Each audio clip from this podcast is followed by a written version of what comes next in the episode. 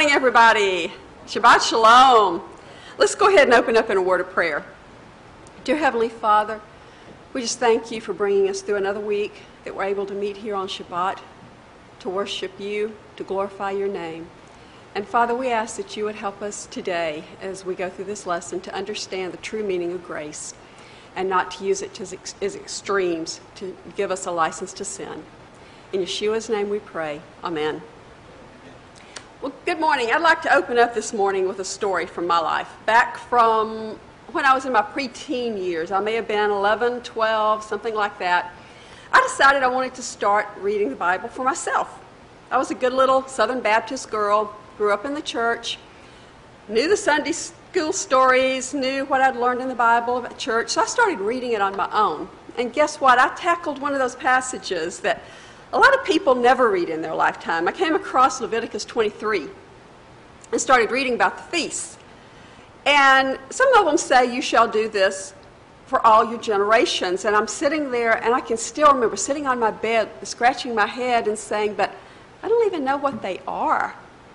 So, how can you keep them from now on? I mean, I, I was totally perplexed.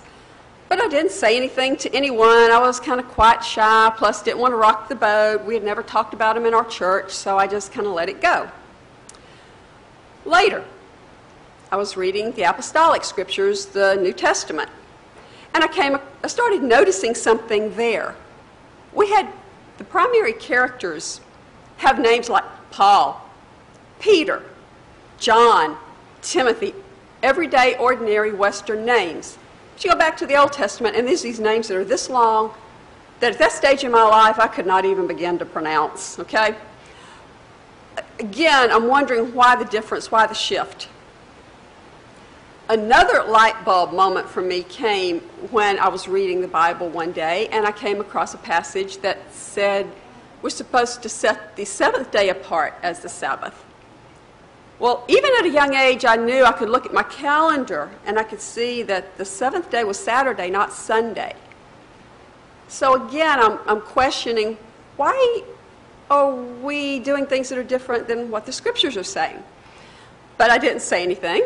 Again, later, I heard my church give a rationale for that um, that the apostles changed the day of worship.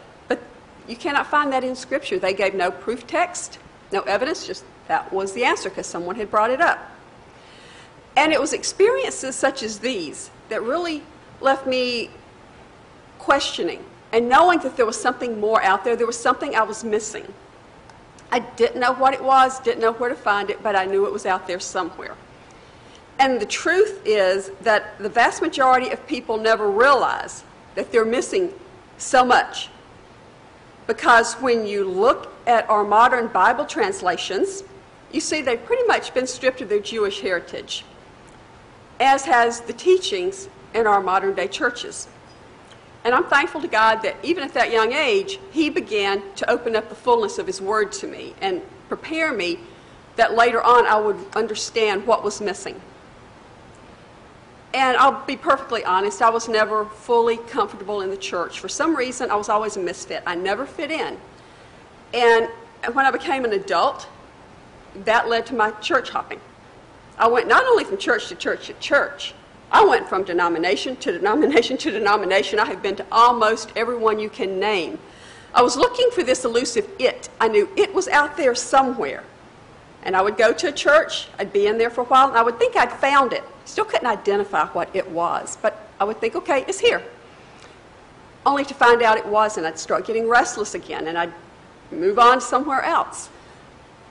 And it wasn't until I came through those doors back there and started attending Beth Adonai that I began to discover what this it was. It is actually the Torah. It is the foundation of our faith. And when we strip out that foundation, we don't have a solid foundation to stand on. It crumbles. And so much of the New Testament cannot be explained without having that background. So once I found that, I found the mysterious it. The restlessness was gone. I never had that, felt that need to move on and start hopping from place to place again. And what you may be surprised to know is that as early as the first century, and when I say first century, I mean Bible times, the New Testament times, there were actually false teachers that were trying to remove the Jewishness of the gospel message and tell believers that both the commandments of God and the feasts were no longer relevant. Did you ever pick that up when you're reading the New Testament? Probably not if you come from the church because you were taught in a way that kind of concealed that. Not necessarily if they were being nefarious, they just didn't understand it themselves, and you can't teach what you don't know. So, this is not a modern problem. We see it throughout the apostolic scriptures if we know what to look for.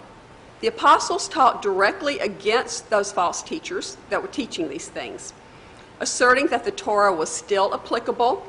And if you do a close, honest reading of the apostolic scriptures, you find out that the apostles actually continued to keep the feast. Something that you're told in the church is not true. They were teaching against them. We also see from Paul's writing that these false teachers were often fueled by Gnosticism. And that's a modern term that categorizes a collection of ancient religions whose adherents shunned the material world, which they viewed as being created by this demiurge, and they embraced the spiritual world. And we don't have time to explore Gnosticism in today's lesson, but for purposes of our discussion today, just know that the abuse of grace was indeed a part of Gnosticism, and that's what I want to talk about today. In a future class, I'm hoping to delve in a little bit into Gnosticism and let you see how it has really influenced the beliefs in the Western world and Christianity as a, definitely. I did a teaching on the book of Jude a couple of years ago, and we saw then how Jude had warned his readers about false grace teachers in verse 4 of that letter, and I'll read that one verse to you very quickly. They, these false grace teachers, are ungodly people who pervert the grace of our God into indecency and deny our only Master and Lord, Yeshua, the Messiah. And we also see a similar warning from Paul in a number of his writings, so we won't go through those. I've already talked about Paul a good bit in previous lessons, and we'll probably get back to Paul's teachings in some future lessons as well, because they're very important to understand the truth of what Paul is saying. Solomon, the wisest man who ever lived, tells us in Ecclesiastes that there is nothing new under the sun. So it shouldn't surprise us to see that today we're battling basically the same issues they battled in the first century. What is new today, however, is that this perversion of the grace message is no longer out on the fringes. Back then, this was the fringe element. Today, it is within the mainstream Christianity. Just turn on your television set to, to whatever your favorite Christian station is. If you're watching a preacher, odds are that preacher is actually an adherent to this teaching, taking grace to its extreme. Not all of them are, but the majority, unfortunately, that are popular on television and radio are. This preferred, perverted form of grace teaching is often referred to as hyper grace. And that essentially means that the message of grace has been taken to its extreme so that it allows a person to sin without feeling the need to repent. It's an important topic because sadly, some teachers who hold this view go so far as to invalidate Yeshua's own teaching when he walked on this earth. They say that his teachings prior to his resurrection were taught while we were still under the law. So, because that was the case, they no longer apply. I can't, okay, there we go. I cannot cover everything about this important topic in one hour. So, what I want to do is recommend this book to you. It's from Dr. Michael L. Brown. You may be familiar with him, very respected scholar. It's called Hypergrace exposing the dangers of the modern grace message. And it gives a really in depth understanding of what this message is and why it's dangerous and how to identify it. And Dr. Brown does name names in his books. This morning I'm not going to be naming names, and we'll talk about why in a few moments. But I really like this book because it's balanced. Dr. Brown points out both the good and the bad uh, aspects of these teachers. He doesn't just focus on the bad. And he acknowledges that many people who have been, have been blessed by these teachers' teachings. But even though that's the case, we have to be aware of how dangerous their teaching is when it comes to this perversion of grace.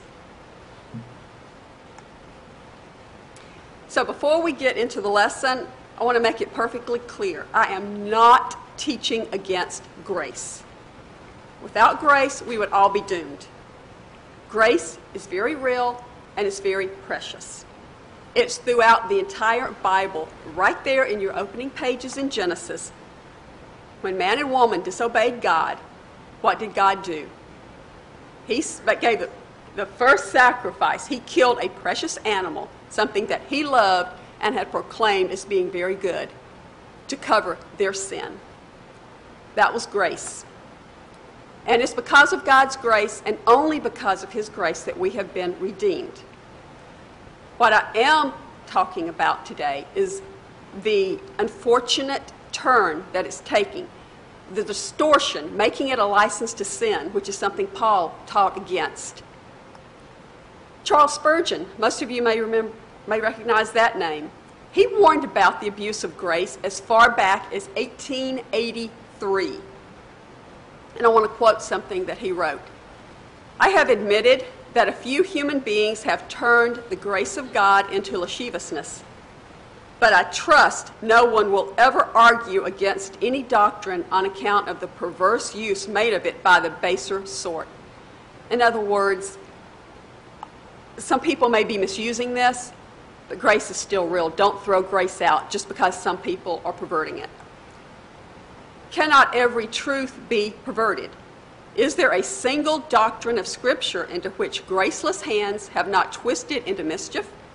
Is there not an almost infinite ingenuity in wicked men for making evil out of good? If we are to condemn a truth because of the misbehavior of individuals who profess to believe it, we should be found condemning our Lord Himself for what Judas did. And our holy faith would die at the hands of apostates and hypocrites. Let us act like rational men. We do not find fault with ropes because poor insane creatures have handed themselves therewith. Nor do we ask that the wares of Sheffield, which was where metal objects were made, may be destroyed because edged tools are the murderer's instruments. So, put it in modern terms, and to borrow a very well known cliche, don't throw the baby out with the bathwater. Spurgeon's concern was not anything new. As I mentioned a few moments ago, it goes back to the first century. And we see it, as I mentioned earlier, in the writings of both Jude, Yeshua's brother, and Paul. The problem is not grace. The problem is the perversion of the grace message, which unfortunately many are using as a license to sin. Grace truly liberates us from the bondage of legalism but it should not be used to free us from God's standards. A lot of this stems from a simple fact. These teachers believe that once a person is saved, he or she is forgiven of not only past and present sins, but of future sins as well. According to their view, it is wrong to ask God to forgive you when you sin today. Think about that. And it is very wrong to think that your forgiveness is based on your forgiving others, despite Yeshua's words to the contrary in Matthew 6 in the Lord's Prayer. Yeshua included the petition, Forgive us our debts, that is, our sins, as we have forgiven our debtors, or those who have sinned against us. And he then added, For if you forgive others their trespasses, your heavenly Father will forgive you. But if you do not forgive others their trespasses, neither will your Father forgive your trespasses. Modern grace teachers are adamant that Yeshua's words are no longer applicable. In their view, when he walked the earth, people were still under the law.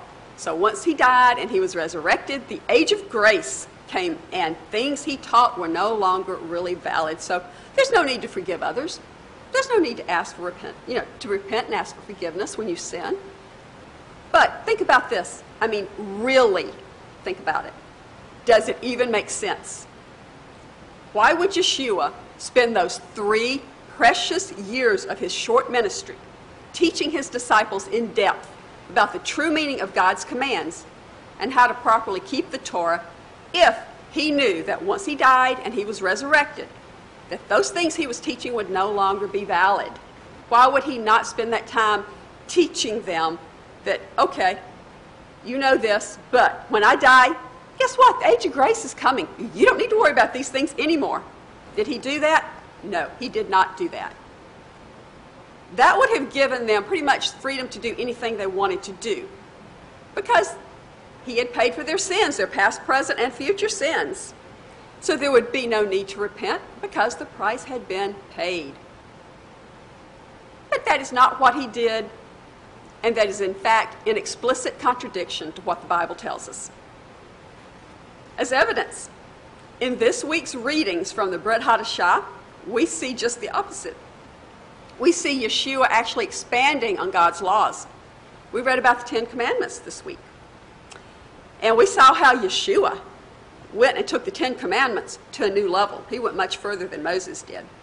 He equated lusting after a woman as being the same as adultery. So you don't actually have to commit the act, you just need to think about it. Same thing with murder. If you hate a person, you're guilty of murder. The rich young man who came to him and wanted to know how to inherit eternal life, what did he tell him? Keep the commandments. He told Yeshua, I've done that all my life. Okay, great. Perfect. That's good. But now you have one more thing you need to do. You need to sell all your riches and give it to the poor. In other words, just keeping the commandments is not enough, but you are still expected to keep those commandments. And the reality, which these grace teachers really don't want to hear, is that Yeshua's law is actually much stricter than the law of Moses and that law that they teach against. For the most part, and this one turned out really dark, didn't it? It says the error of hypergrace in case you can't read it. Look fine on my computer screen. Oh well. For the most part, I will not be revealing names, as I said earlier. Actually, I'm not going to reveal any names because many of these teachers in areas other than the area of grace are pretty much on, on target with their teaching. And they blessed a lot of people, and it's not my intention to get up here and disparage any of them. I just want to make you aware of what's being taught because I want you to be, as Yeshua said, wise as serpents and innocent as doves. I want to give you the tools that you need to be able to identify these teachings so that you won't be drawn into their deception. And I also want to reiterate that many of these teachers are not our enemies. Many people have been truly blessed by their ministries. And you may be wondering how, if someone is teaching something that isn't scripturally sound, how can that be a blessing? And I want to give you a couple of examples. Contemporary Christian music was born from the Jesus movement of the 60s and 70s. In its very early days, its mission, sole mission, was to spread the gospel message. You may remember people like Keith Green and a number of others that we just go through right now. They weren't interested in making money, seeking a name for themselves. And the industry was very different than it is today. Sadly, the contemporary Christian music scene today, it's not a lot different than its secular counterpart. It's a money making machine. And artists are elevated depending on whether they have a certain personality and they, if the industry thinks that they can make money for them. I mean, it's basically what it's about now. There's still some really good people out there. I'm not disparaging contemporary Christian music. But there's also some people out there whose lifestyles don't line up with the scripture. Okay? So you have to be careful. But even in that case, listen to the words. The words, a lot of people don't know these artists and don't know what the ones who aren't living up to that lifestyle don't know what they're doing, but they hear the words, they're blessed by the words, so it's still a blessing to them. And it's the same with these hyper grace teachers. For most of them, there are areas where they are strongly on target with their message, so they can encourage and bless people. And but we need to line up their message with the Word of God before we accept it. And here's the other example. I said I wanted to give you two examples. Last week, as you know, we had a really severe cold spell here in Atlanta. We've got another one coming up here this coming week. There is a church, I won't identify even the area, but it's outside of the metro Atlanta area and it's in a rural area. It's um, not well known. If I gave you the pastor's name or the church's name, you'd probably say never heard of them. But what I want to do tell you about is this pastor had to give up his previous church because of his some, some sinful decisions he made. Let's just leave it at that. He made some really bad decisions, did some things that were not in line with Scripture, and was forced out of his previous church. So he went and started a new church, and some of the people went with him and followed him. The reason they followed him is because this man has a true heart to help people in need. And so last week, when this cold spell hit, he was one of the first to get out there, open his doors. If anybody needed a place to come and get warm, or if they needed food, he was right there to help them. And he always does things like this. So he does have a heart. He just is very much a grace church, hyper grace church, I should say. So the teaching impacts who you are and decisions you make. So we ha- that's why it's so dangerous. We have to be careful. It allowed him to fall into sin, which he's realized now is wrong. He's repented of that. But it did happen. So his ministry is truly blessing a lot of people, even though there's that error of grace message out there. And I do want you to understand this grace is extremely important. And I am very thankful for grace. Without it, I wouldn't be standing here today. But grace without truth leads to sin. Likewise, the truth, Torah, without grace results in legalism. So there has to be a balance between the two. Many hyper grace teachers do not want to hear how wrong their teaching is. And in fact, they will use some pretty strong words to those who disagree with them. They'll call them legalistic, Pharisee, a lawkeeper, being under the law, in bondage, or even worse. So if you hear one of these teachers making these kind of comments, it's, you can pretty much suspect that, or pretty much know that they are one of the hyper grace teachers and that they adhere to that theology. Dr. Brown prints part of a letter from a lady he received that attended one of those churches. And it's pretty eye opening. So I want to, it reveals the dangers of where this can lead. It doesn't always lead here, say that. But I do want you to understand why this distorted view of grace can be dangerous. I want to read just a portion of that letter. I have seen firsthand the changes that come with people who embrace this message, the hyper grace message.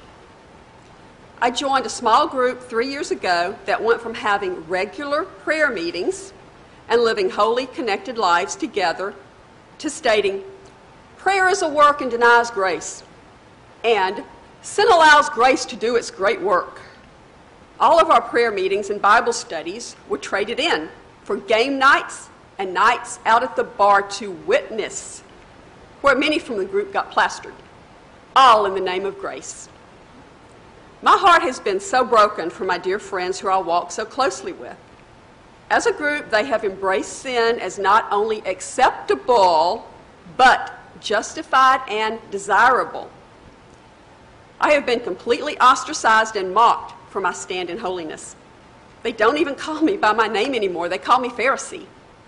Unfortunately, I have tried to step completely away from these loved ones and am spending my life in prayer for them. So that, that letter speaks volumes. And as I said, not everyone who gets involved with this message goes to that extreme, but it is a slippery slope and can lead to such a deplorable condition. God takes sin very seriously, so we should not make light of it. And we definitely shouldn't view sin as nothing to be concerned about. As I stated a few moments ago, grace is extremely important, but grace without truth leads to sin. And likewise, the truth or Torah without grace can result in legalism. And as you saw from the letter I just shared, people who accept this perverted grace teaching begin over time to accept sin. In fact, it becomes desirable as it did with these people did because in their view it makes grace abound even more. Where have we heard those words? This is a perverted teaching of it, but that, those are biblical words. But that is the exact opposite of the lifestyle that the Lord calls us to. These hyper grace teachers are not trying intentionally to lead people astray. They sincerely believe that their message is true. They are convinced it is the message that the body needs today. They have a passion to reach people with the gospel, rescuing souls from the enemy and preparing them for eternity. They are teaching what they believe to be the message of biblical grace. But unfortunately, they are erroneously distorting, exaggerating, and misinterpreting the message to a dangerous degree in order to make it attractive to people. That's what they want to do. They want to package the gospel message in a way that the masses will accept it without really understanding the power of the gospel message. Some of these teachers will become very defensive when confronted with their error, and they'll make some very hateful, judgmental attacks. Thankfully, it's only a small handful, but there are some that have. And I want to give you some comments here that were made against Dr. Brown. Grace is extremely threatening to the law preachers because they stand to lose so much when people get grace. And they are threatened right now. That's why people like Michael Brown are speaking out about hyper grace. They are losing ground big time. People are getting the revelation of the finished work of the cross in their thousands. They, Brown and others who teach the truth about grace and holy living, are desperate, desperately pulling out the license to sin stuff and the great end time deception stuff to falsely portray what we are preaching. But it is sadly not working. Expect them to continue to bleat, but it's all for nothing. We aren't going anywhere. We intend to increase our efforts and take as many as we can from the clutches of religion! Exclamation point. There ain't anything they can do about it. So much for unity in the body. In fact, one of the dangers that you see in this movement is actually a division within the body. I've used this example before, but think back to Yeshua just before he was arrested. According to John, he got alone to pray to his Father as he did every day. And as he was praying for his disciples, he began to pray for all of those who would believe in him. Not just the disciples that were with him then, but all of us, which includes you and I. John 17, verses 20 through 23 says this, and these are Yeshua's words I pray not on behalf of these, but also for those who believe in me through their message, that they will they all may be one. Just as you, Father, are in me and I am in you, so also may they be one in us, so the world may believe that you sent me. The glory that you have given to me, I have given to them that they may be one just as we are, I in them and you in me, that they may be perfected in unity, so that the world may know that you sent me and loved them as you loved me. It's pretty clear Yeshua wanted his followers, and not just the first century followers, but all of us, even those of us today, to be united in love and to love one another. He didn't want divisions. And this movement, unfortunately, divides because it disparages those who seek to live holy and righteous lives before God by being, to, being obedient to His word. And according to His adherents, they, the adherents, are enlightened. But those of us who are trying to follow God's commands have not become enlightened, and we are still living in the religious stone age. So that when you level insinuations like that at people, you are actually creating a lack of unity. You're not unifying, you're dividing. Now, to be fair, so let's hit the other side of the coin. There are believers who are truly legalistic. There are extremes in both directions. But the simple rejection of the hyper grace message should not result in being classified as someone who stands against the truth of God's Word. Because God's Word requires obedience and turning from sin. Just read the scriptures for yourself. You will see over and over again, both in the Gospels and in the New Testament letters, that once we accept Yeshua as our Messiah, we are directed to live a life of holiness, which means separating ourselves from sin instead of treating it lightly. Now, I want to spend a few minutes talking about some of the doctrines that these teachers preach to help you be able to identify them for yourself. One, as I mentioned a few moments ago, is that when we accept Yeshua as our Savior, all of our sins are forgiven past, present, future. Many of these teachers teach that there is no more need to repent from any sin that you commit because it has already been forgiven. And in a sense, they're correct. When Yeshua died on the cross, he paid for all of our sins. The debt was satisfied. However, we need to realize that we are not forgiven of our sins until we confess them and repent from them. That is an important distinction. We see throughout the book of Acts that the apostles urged their listeners to turn away from their sins and be saved. And it's that distinction. That's why they did that. So, I want to give you an example that I think you can get your arms around here. Let's say you owe a debt. Perhaps it's a car or a home. But you cannot afford to pay off that debt because you've lost your job. So you just have absolutely no means. I mean, you're in trouble here. But a kind, generous person comes along and decides to pay your debt for you. And not only to pay off this debt, but to give you enough money that you can pay off any debts you may incur in the future. And they put it in your bank account for you. If that money is sitting in your bank account, does that satisfy your debt? No. In order for your financial debt to be forgiven, you have to first be aware that you owe the money. So you have to acknowledge it. You have to acknowledge the money's there. You have to know that there's the means to pay it off. And then you have to act on that by applying the money toward that outstanding debt. Only then will that debt actually be forgiven. So, what you've just done is to allow someone else to pay your debt. And it's the same with Yeshua. He has paid the penalty for us, but we have to accept it. When we accept Him, and we have to cash it in, if you will, if you want to use those terms. We have to confess, we have to repent, and we have to accept Him as our Lord and Savior. Yeshua is the one who actually paid the debt that we owed in this regard. So now let's go back to this example of a financial debt and talk about future debts. Does the fact that we have paid off our initial debt cancel our future debts? No. I go out, I take out another loan, I can't pay it, I'm still in trouble. Okay? That first loan had absolutely nothing to do with this second one. Remember that kind, generous person who gave us the money provided a sufficient amount to cover any future debts we might incur. So the money's there to pay it off. Okay?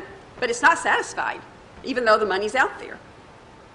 It's the same way with our sins. We have to,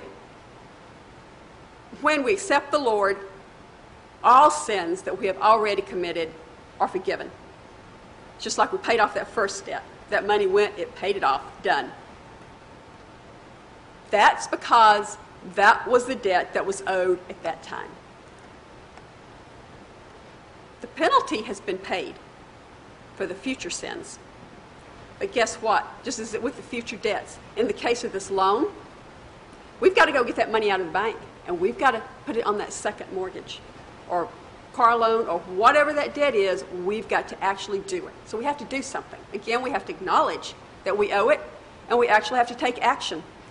Same thing with our sins. When we sin, we have to acknowledge our sin, which is confessing it to God. We have to repent of it, turn away from it, and ask for His forgiveness. And at that point, Yeshua's atoning work will pay for that debt and we will be forgiven. Make sense?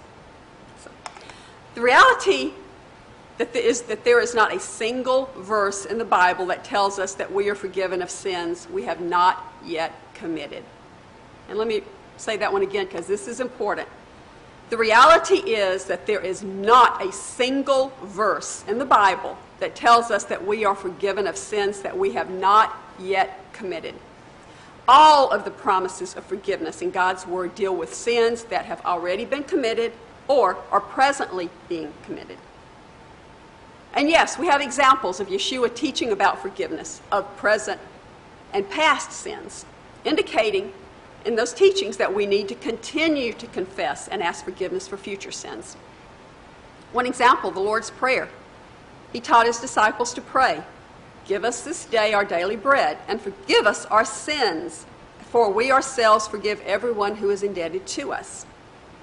And then in another passage in Mark 11, verse 25, he states, And whenever you stand praying, forgive if you have anything against anyone so that your Father who is in heaven may forgive you your trespasses. Now, let me show you what's happening here. If all of our sins have already been forgiven, why would Yeshua instruct his followers to pray on an ongoing basis for forgiveness? Why wouldn't he say, You've accepted me, your sins are forgiven, you don't need to talk about them to God anymore? He didn't do that. He said, Confess. This was supposed to be a daily prayer. Confess, confess, repent. Yes, our sins have been paid for. But since we haven't committed future sins yet, we are unable to forgive, receive forgiveness for them. When we commit those future sins, we can then confess our sin and be forgiven of that sin. Just as future monetary debts can only be forgiven once they are incurred and we provide the money to the lender. Now, let me be clear on something else. I keep saying let me be clear, but there's some important things here. I don't want what I'm saying to be misunderstood in any way. Being forgiven of future sins is not to be confused with salvation. Those are two separate things. We can be saved and still sin. But because we are saved, we should recognize our sin and repent of it. Okay? So they are two different things. If we're living in a life of perpetual sin, then we may want to question if we're really saved. But salvation and sinning, we're human, we will make mistakes, and we will sin. But the Holy Spirit will convict us and lead us to repentance. On the other hand, hyper grace teachers typically assert that we shouldn't be conscious of our sins because they have been paid for. In other words, we shouldn't acknowledge that we have sinned, but is that really what the Bible tells us? And let's consider Paul for starters. We see throughout the Pauline writings that Paul saw the sins of the people and he grieved over them. So, how can we really believe that God, who knows everything, no longer sees them and doesn't want us to repent? I want to look at 2 Corinthians chapter 12 verse 21 as an example. This is Paul speaking. I am afraid that when I come again, my God may humiliate me before you, and I will mourn for many of those who have sinned before and not repented of the impurity and sexual immorality and indecency which they committed. Here we see Paul speaking to believers who he fears have continued to sin and not repented of those sins. If we are not to be conscious of our sins, why would Paul write something like this? Again, this is one of those things that just doesn't make sense when you step back and really look at it. We also see in 1 Corinthians chapter 11 verses 27 through 32 that there are consequences to our sins. Therefore, whoever eats the bread or drinks the Lord's cup in an unworthy manner will be guilty of the body and the blood of the Lord. But a man must examine himself, and then let him eat of the bread and drink from the cup. For the one who eats and drinks without recognizing the body eats and drinks judgment on himself. For this reason, many among you are weak and sick, and quite a few have died. For if we were judging ourselves thoroughly, we wouldn't be coming under judgment. But when we are judged, we are being disciplined by the Lord, so that we might not be condemned along with the world. And in this passage, we see Paul putting his readers, who are believers, and this is important, I notice that sin has caused sickness and even death. To hyper grace teachers and adherents, this sounds legalistic. And when confronted with texts such as these, they often counter back with Hebrews 10:17, where we're told that God no longer, no longer remembers our sins. But they stop at that verse. If you keep reading in that chapter, you'll find something very important. So if you skip down to Hebrews 10, verses 26 through 31, we're told this for if we keep on sinning willfully after we have received the knowledge of the truth, there no longer remains a sacrifice for sins, but only a terrifying expectation of judgment and a fury of fire about to devour, devour the enemies of God. Anyone who rejected the Torah of Moses dies without compassion on the word of two or three witnesses. How much more severe do you think the punishment will be for the one who has trampled Ben Elohim, the Son of God? underfoot and has regarded as unholy the blood of the covenant by which he was made holy and has insulted the Spirit of grace. For we know the one who said, Vengeance is mine, I will repay. And again, Adonai will judge his people. It is a terrifying thing to fall into the hands of the living God. This letter was written to believers, not unbelievers. Their past sins were forgiven, but Paul tells them if they turn their back on the Lord or went back to a system of man made religion or they chose sin, there would no longer remain a sacrifice for those sins. In other words, they wouldn't be forgiven of those. But there would be a fearful expectation of judgment and a fury of fire that would consume the enemies of God. They had, by doing so, insulted the Spirit of grace. So think about this. If future sins are forgiven without the need to confess and repent, how do we explain passages such as Revelation, chapters 20, or oh, excuse me, chapters 2 and 3, where Yeshua exposed the sins of his people and he told the believers in Ephesus that they had left their first love. He then rebuked the believers in Pergamum for holding to teaching that encouraged idolatry and immorality. He called the believers in Thyatira to account for tolerating the teaching of Jezebel. He rebuked the believers in Laodicea for being lukewarm, self deceived, and proud. If the hyper grace teachers are correct, then these sins should, have been should not have been apparent to Yeshua. They should have been erased without the need to repent. But instead, we see Yeshua calling each of them to repentance, offering them grace if they repented, while at the same time giving them warnings if they refused to repent. This is after his death and resurrection, okay? So don't go back to saying, oh, it was while there people were still under the law. This is after. Why would Yeshua do this if their sins were already forgiven and if God no longer wanted them to have any consciousness of sin? Some, some things to think about. Certainly, Yeshua, of all people, would understand the true message of grace. So, this raises the question should believers confess their sins to God and ask forgiveness or not? And I suspect all of us would say, yes, we should. But many of these false teachers feel otherwise. And I want to give you a quote from one of them that gives you a good understanding of their mindset. This is his quote. I want to tell you, know that there is no scripture in the New Covenant for New Covenant believers that tells you you have got to continually confess your sins and repent of your sins and ask forgiveness for all your sins. Why not? Because one sacrifice for all time, for all of your sins, has already dealt with every single one of your sins. But as we've already talked about, that statement's incorrect because there are such verses. We've already looked at two scriptures where Yeshua himself told the people to repent on an ongoing basis. And if you read your Bible, you'll find others. Here's another eye opening statement from one of these teachers You may have sinned and feel a bit guilty and want to say sorry to God and to ask for forgiveness now. The heart is not wrong, that is not bad. The heart is right. But the full revelation of the finished work of the cross is not in the heart. It is okay to say, God, I'm sorry. I did not want to do that. That's not part of my new creation nature. You know what, God, though? I am not going to get all morbid and introspective and sorrowful and guilty. You don't want that. You want me to lift up my head, get in the Spirit, and stay in the Spirit, and thank you for the free gift of righteousness and total forgiveness. And I fix my eyes on Jesus, who has forgiven me of all my sins. I thank you that I am the righteousness of God in Christ Jesus. Now, in all fairness, much of what that teacher says is, is accurate. God does indeed want us to be victorious, and He wants us to thank Him for these gifts that He's given us. He, he has made a provision for our forgiveness, but there's some serious flaws in what that teacher said. It is okay to say, I'm sorry. But why is it not okay to ask for forgiveness when the Bible explicitly tells us to do that? According to this writer, asking for forgiveness is the same as the sin of unbelief. But is that really grace? And is it true that we should not confess our sins and ask for forgiveness? No, that's not true. This position actually comes from a faulty understanding of 1 John 1 9, which tells the readers that they need to confess their sins to God. And it says this if we confess our sins, he is faithful and righteous to forgive us our sins and purify us from all unrighteousness. And that sounds pretty straightforward.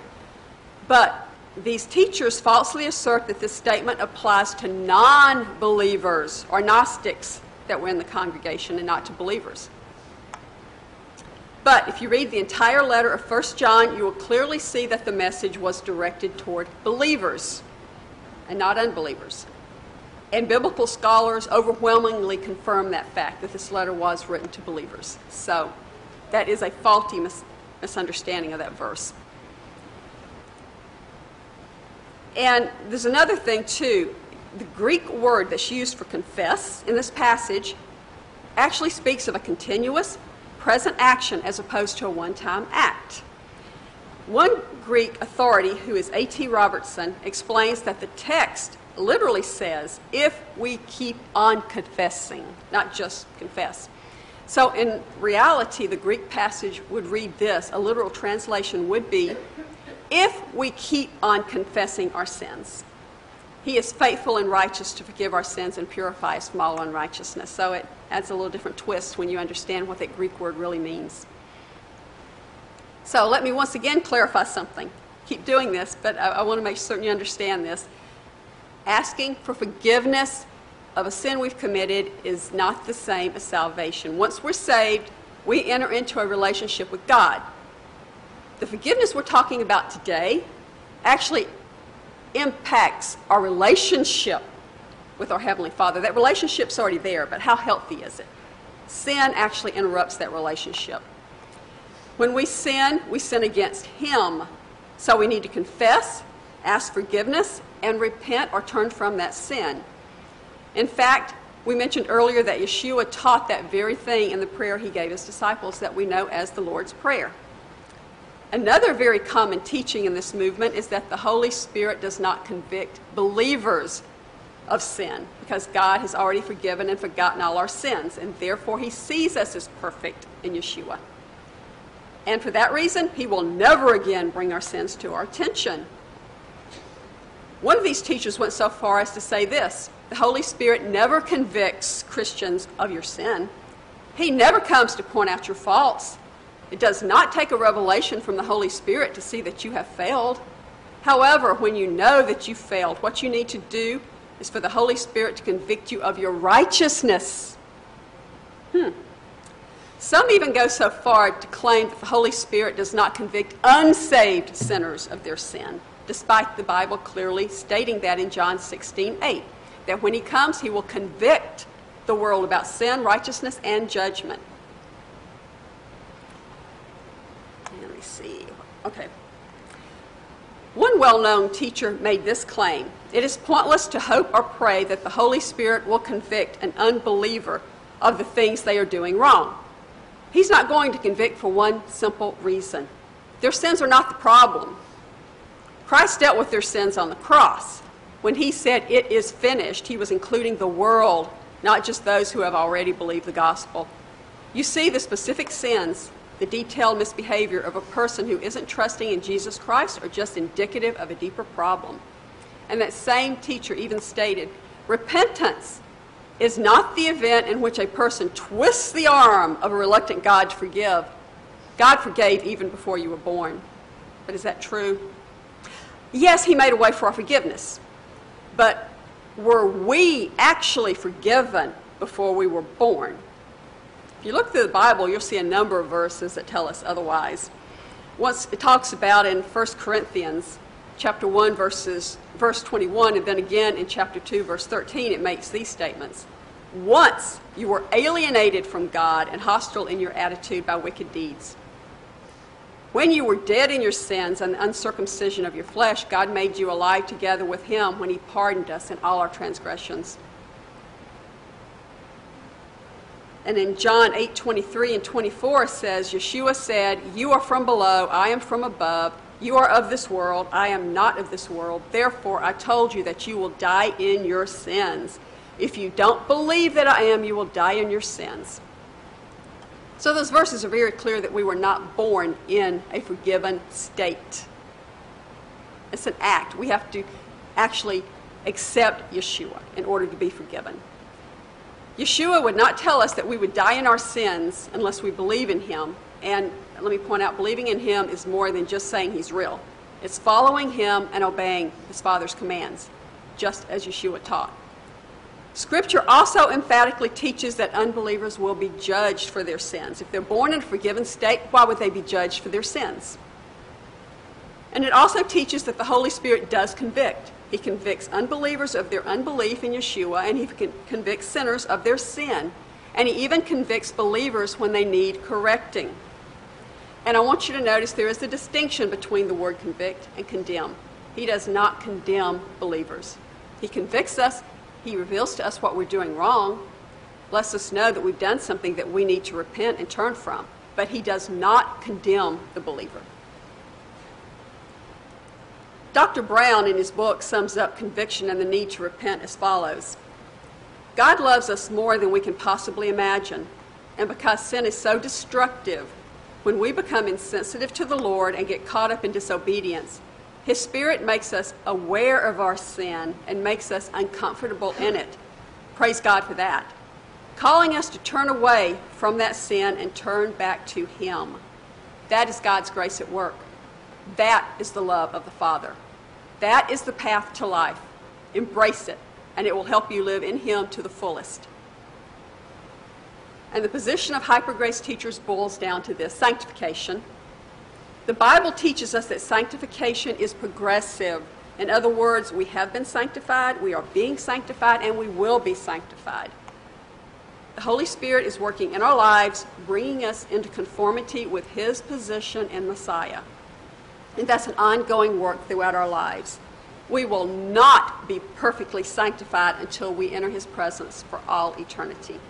But according to these teachers, we attained the status of perfection when we accepted the Lord. And I don't know about you, I can only speak for myself. I'm not perfect. I have not reached that level yet. And I don't expect to do that here on this earth, in this human body. The fact that we still have sinful desires, quarrels, and other things that are not of God is proof that we are not yet sanctified. Just go back and read the book of James, and you'll quickly see that's, that's the case. When these teachers tell us that we have been sanctified, they are partly correct because our sanctification has been purchased by the work of Messiah, but we are on a journey to its completion, and that will culminate when we meet him face to face. Sanctification is a lifestyle that requires action and obedience, not something that automatically happened when we were saved. But these teachers take the position that if we try to live holy and do what is right, we are essentially trying to earn our salvation. How many times have you heard that one? But that's not correct. It is because we are sanctified that we give up our unrighteous ways. There's a lot of facts that are very important that are covered in Dr. Brown's book that I don't have time to get into. I would strongly encourage you to get that book. It's called Hyper Grace read it. It'll give you a really good grasp of the true grace message versus the distorted message. And what I want to do now is wrap up with a quick discussion about Marcion. Has anyone here ever heard of Marcion? Marcion the heretic. Okay. He was an influential heretical church leader who died more than 1800 years ago. But his influence is still felt today. His basic position was that the God of the Old Testament was different than the God of the New Testament. We ever heard that one? He rejected the Old Testament and even portions of the New Testament, including the Gospels. Okay?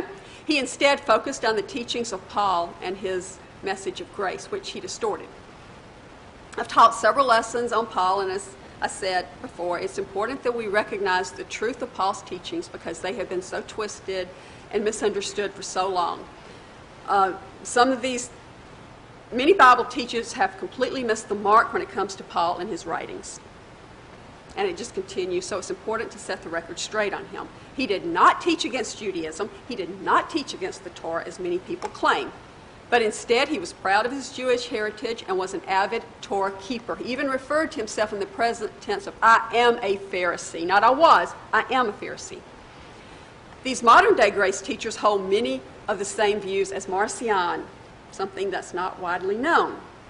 One of these teachers wrote the following in one of his books, and this one is pretty telling here. And I want you to listen closely to what he had to say, because I want to point out some things afterwards. At the risk of sounding critical, it remains a sad reality that the Bible Society chose to combine the Old and New Testaments into one single book.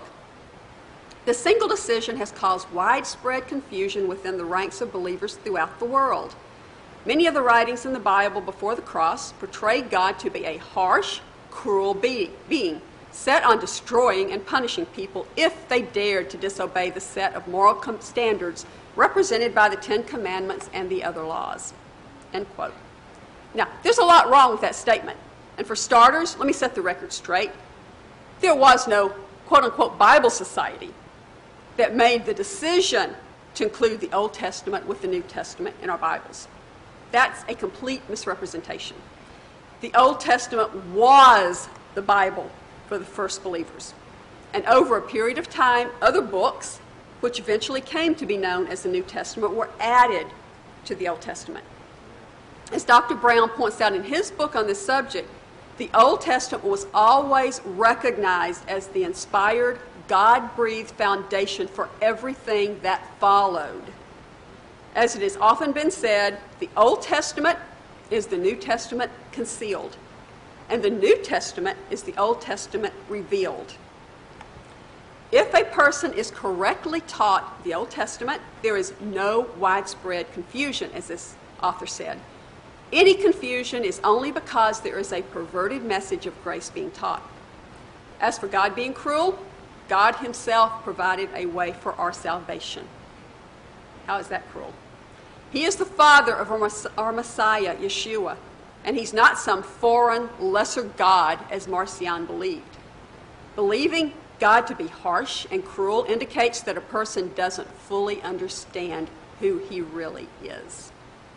As I mentioned at the opening, what did he do when Adam and Eve fell? He immediately found a way to cover up their nakedness.